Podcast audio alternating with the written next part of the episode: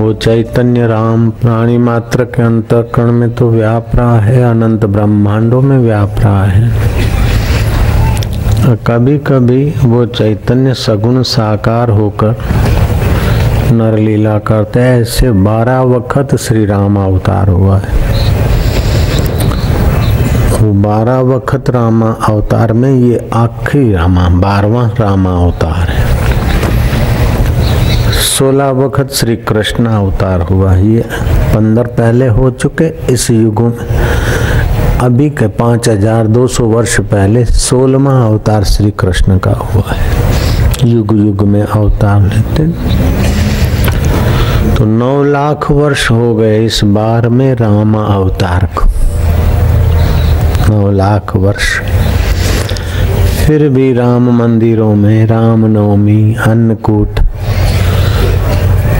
और रामायण का रसा स्वाद करके लोगों का तन, मन पावन हो रहा है। दशरथ के घर, आज आदि नारायण का श्री विग्रह अवतरित हो, वशिष्ठ ने सलाह दी कि यज्ञ उस पुरुष से कराओ, जिसके संकल्प में बल हो। तो यज्ञ की सार्थकता, यज्ञ का फल तुरंत सामने आएगा। तो श्रृंगी ऋषि से यज्ञ कराए। तो उस यज्ञ का इतना प्रभाव कि महाराज यज्ञ पुरुष खीर का कटोरा ले आए। आधी खीर माँ कौशल, कौशल्या जी ने खाए बाकी का चौथाई चौथाई सुमित्रा कई कई वही यज्ञ पुरुष का दिया हुआ और शुभ संकल्पों से संकल्प किया हुआ। वशिष्ठ जैसे महापुरुष का संकल्प, वैदिक विधि, चैतन्य तो सब में है, लेकिन दशरथ नंदन के यहाँ जो प्रकट हुए, वो आदि नारायण में जो चैतन्य, वही सर्वत्र चैतन्य। ऐसा नहीं कि विष्णु भगवान वहाँ गद्दी छोड़कर यहाँ प्रकट हुए। तत्ववेताओं ने उस राम का वर्णन किया है। शांतम शाश्वतम प्रमेय मंतव्य निर्वाण शांति पदम। शांतम शाश्वतम अप्रमेय। मनघम निर्वाण शांति पदम। ब्रह्म शंभुपणि ब्रह्म शंभु पणीन्द्र शेषम मनीषम वेदांत वेद विभुम राम आख्यम जगदीश्वरम राम राम्याख्यम जगदीश्वरम सुरगुरु माया मनुष्यम हरिम वंदे अहम करुणाकरम रघुवरम भूपाल चूड़ामणिम वो पर ब्रह्म परमात्मा राम रूप में अवतरित हुए, खटवांग के उस रघु राजा के कुल में दशरथ नंदन होकर जो साकार श्री विग्रह में दिख रहे हैं, वो कैसे हैं? बोले, मूल स्वरूप में वो हैं शांत।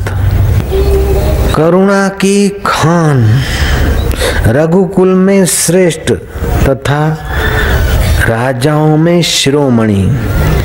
राम कहलाते जगदीश्वर की, मैं वंदना करता हूँ। ये रामचरित्र मानस का श्लोक है, सुंदर कांड का पहला श्लोक का अर्थ तुमने समझा। जय राम जी की।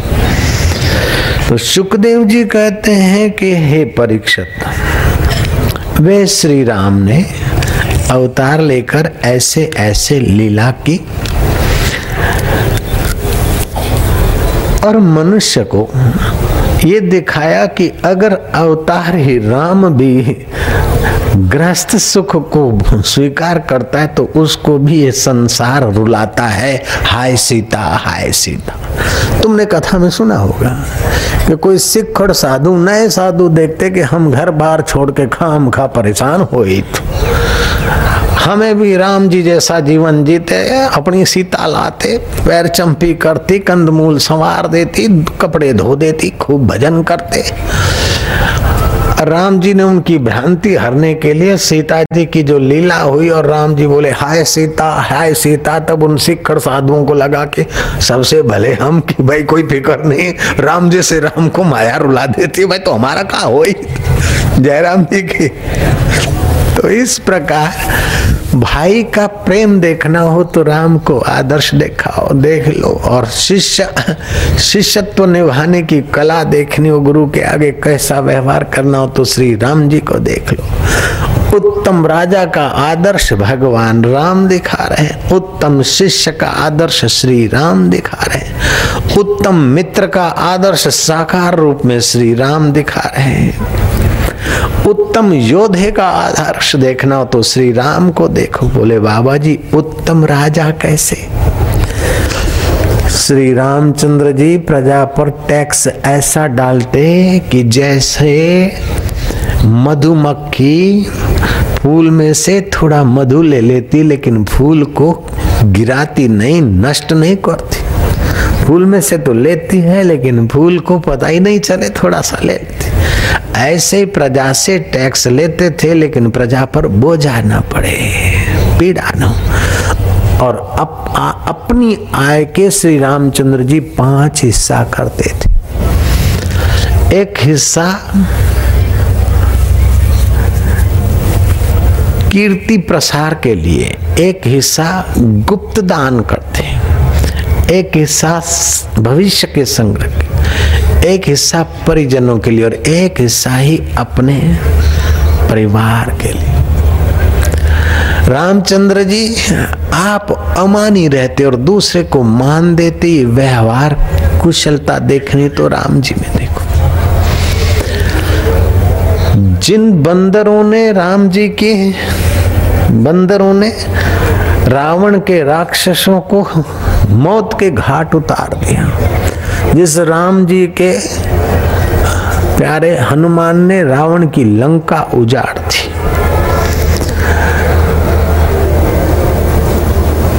रावण के कुटुंबी और कुंभकर्ण सहित सबको जिन, जिस राम जी ने मौत के घाट भेज दिया, ऐसे राम जी के चित्त में रावण के लिए द्वेष नहीं। रावण जब मरता है तो विरोचित उसकी गति करो विभीषण।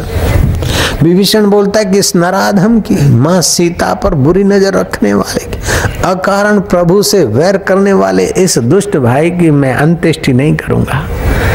तब श्री राम जी कहते कि भाई, जब तक वो था, शरीर था वैर जेर था, अब क्या उसका परलोक सुधरे, इसलिए तुम करो। मेघनाथ के लिए अपने तन का वस्त्र उतार कर देते कि इस तरह इसके शब को न ले जाओ, ढक कर ले जाओ, वीरोचित इसकी गति करो। जिस रावण का सब उज्जड़ गया, उस रावण के पास लक्ष्मण गए। लक्ष्मण पहले गए श्री राम जी के पास के रावण का। मृत्यु हुआ, अब प्रभु उत्सव मनाते होंगे, प्रसन्न रहे होंगे। तो श्री रामचंद्र जी थोड़े उदास महसूस हुए। लक्ष्मण बोलते, प्रभु, आज तो उत्सव का दिन है। आप क्यों उदास हो? राम जी कहते कि धरती से एक योद्धा, एक पंडित आज इस धरती से अलविदा हुआ। बोले, कौन योद्धा पंडित? बोले, लंकापति रावण। उस, उसके लिए प्रभु, आप लंकापति रावण, योद्धा और पंडित कह रहे हैं। वो तो महा नीचे ऐसा था राम जी कहते हैं कि पर स्त्री हरण के बड़े अपराध के सिवाय बाकी उसमें गुण भी तो थे।